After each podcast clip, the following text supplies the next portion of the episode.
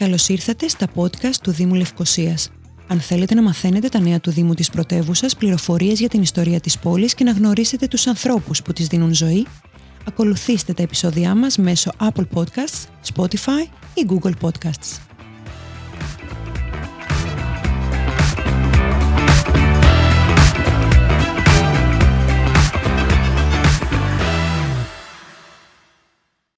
Εκατερίνη Κορνάρο, η αγαπημένη βασίλισσα των Κυπρίων.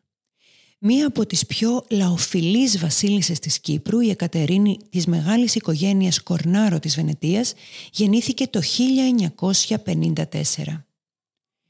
Η οικογένειά της για χρόνια διατηρούσε στενούς δεσμούς με την Κύπρο καθώς είχε ζαχαρόμιλους στην περιοχή Επισκοπής στην επαρχία Λεμεσού.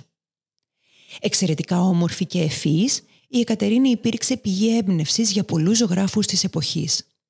Αυτή η ομορφιά ήταν που εντυπωσίασε τον βασιλιά Ιάκωβο τον δεύτερο το 1468 όταν είδε μία προσωπογραφία της που έστειλε η οικογένειά της από τη Βενετία και ζήτησε να την παντρευτεί. Η Εκατερίνη ήταν μόλις 14 ετών τότε, ωστόσο αυτός ο γάμος εξυπηρετούσε πολλά συμφέροντα και για τις δύο πλευρές. Κάπως έτσι, η 14χρονη Εκατερίνη αραβωνιάστηκε τον Ιάκωβο τον δεύτερο τον Νόθο και έγινε βασίλισσα του νησιού.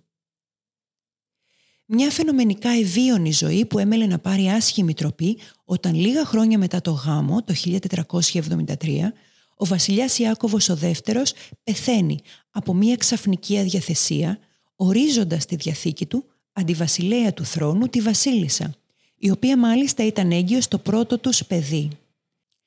Ένα χρόνο μετά τη γέννησή του, ο διάδοχος του θρόνου, ο Ιάκωβος ο Τρίτος, πεθαίνει, με την Εκατερίνη να αναλαμβάνει τα ενία της βασιλείας και να κυβερνά το νησί από το 1974 μέχρι το 1489.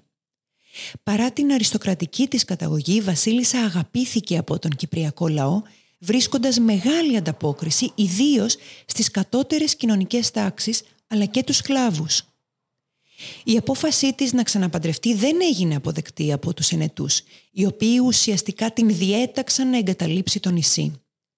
Η αποχώρηση της Εκατερίνης από την Κύπρο προκάλεσε μεγάλο πόνο στους κατοίκους, οι οποίοι την αποχαιρέτησαν με δάκρυα στα μάτια, όπως χαρακτηριστικά αναφέρει ο Λεόντιος Μαχεράς στα χρονικά του για τη ρίγαινα της Κύπρου.